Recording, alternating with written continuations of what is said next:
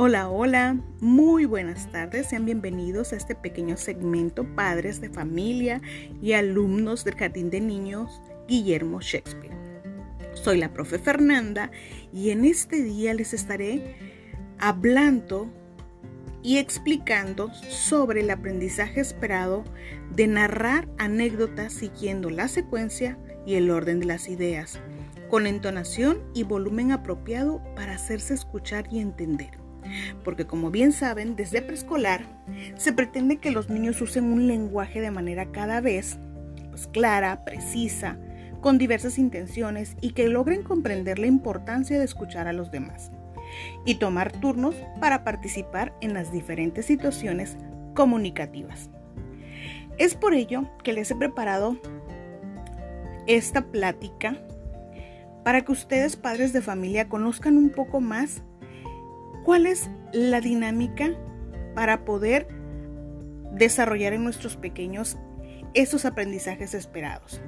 Y que ellos cada vez más logren narrar con esta coherencia y secuencia lógica, según el propósito del intercambio y lo que se quiere dar a conocer. Bueno, sin más preámbulo, les doy a conocer que para narrar es preciso pensar pensar en lo que se requiere o se quiere comunicar a las otras personas, ordenar ideas, este, describir lugares, personajes, personas, poner atención en las reacciones de la persona que escucha para identificar si se quiere alguna explicación adicional. Todo esto implica que mis alumnos, mis pequeñines, logren llevar a cabo y desarrollarlo. Así como también elegir el estilo de lenguaje, porque a veces no es lo mismo narrarles un cuento o que los niños narren un cuento en donde expresen una diversa tonalidad de había una vez o a que yo les platique alguna situación de, alguna de algunas vacaciones, algún fin de semana, una experiencia en el aula, porque es diferente la tonalidad que utilizamos. ¿Sí? Bueno, es por ello que ese tema es tan importante desarrollarlo desde el nivel de preescolar. ¿Sí?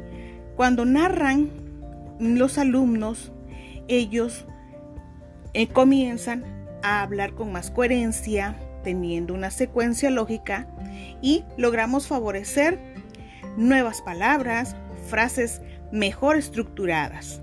¿sí? Si el niño me dice se cayó el vaso, y en vez de eso, pues vaso cayó, nosotros vamos a apoyar con todo ese tipo de ampliación del vocabulario y mediante diversas estrategias este, vamos a lograr que ellos tengan esta fluidez de conversación y de narración principalmente. Eh, bueno, pues también el propósito aquí es que mis alumnos logren desarrollar y llevar a cabo diversas técnicas o estrategias de trabajo tanto en el aula como en casa. En esta ocasión se les va a pedir que trabajen en casita.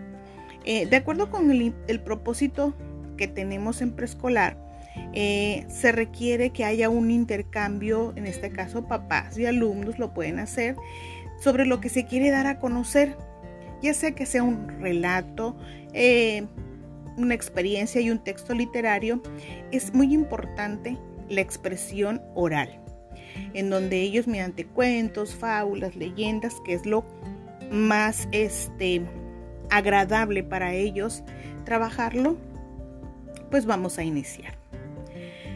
Eh, van ustedes, padres de familia, a estar trabajando con una lectura de un cuento. Este se llama El león y el ratón. Van a relatar mis pequeñines con el apoyo de ustedes papás y escribir la historia de lo que escucharon, qué pasó al principio, qué pasó después y el final. Estos tres pasos son muy esenciales para que el alumno lleve esta secuencia lógica, este orden de las ideas. ¿sí? No empezar desde el final y, luego regresarnos al inicio. Tratar de apoyar los papás en este, en ese tránsito de inicio, desarrollo y cierre. O como le digo yo, inicio, que pasó después y el final. Bueno, después mis alumnos pueden dibujar su personaje favorito y dar a conocer qué es lo que más les gustó de este personaje. Cuando ellos expresan este conocimiento sobre este personaje, van a decir de manera más descriptiva, más fluida, ah, es que me gusta su melena, me gusta que sea un león porque es el rey de la selva. Entonces lo van a hacer de manera fluida, poco a poco, ampliando su vocabulario. Después, en otra actividad que ustedes pueden trabajar, papás, que viene en su cuadernillo, van a observar mis pequeñines guapetones a los personajes del león y el ratón. Los van a observar bien, mis niños. Van a ver cómo es este león cómo es el ratón. Y me van a describir cada uno sus diferencias que tienen o particularidades. ¿Dónde sucedió la historia? También es muy importante identificar esta parte de los lugares y cómo les hizo sentir en su momento. Bueno, después se les van a presentar una serie de imágenes en donde mis pequeñines guapos sean papás, por favor. Ellos deben de ser los que organicen las imágenes y desarrollen una historia. Que inventen esta historia con los personajes y situaciones que observan. Me van a enviar un audio relatando su pequeña historia. ¿Sí? Bueno, y al final me gustaría que mis pequeños guapos y hermosos me enviaran un audio o video platicándome qué cuento o historia son de su preferencia. Quiero saber sus gustos, cuáles son las historias que más les encantan o los cuentos, cuál es su favorito. Y si me quieren platicar de qué se trata, pues estaría muy interesante porque a lo mejor yo me animo también a leerlo. Muy bien, papás. Espero que haya sido de, gran apoyo ese tipo de situaciones que tenemos que implementar para que nuestros alumnos tengan esta experiencia y poco a poco vayan adquiriendo este desarrollo de ampliar su vocabulario, tener más secuencia lógica de lo que dicen o hacen. Y no olviden la importancia de narrar para desarrollar, eh, pues apoya mucho a la comunicación, a ordenar las ideas, teniendo esta secuencia lógica y clara.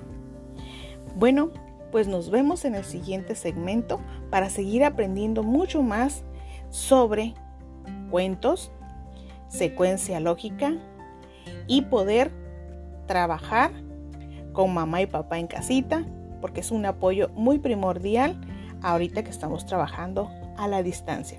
Les agradezco mucho papás y mis niños guapos. Ustedes son muy inteligentes y yo sé que van a lograr realizar todo lo que les solicité. Nos vemos.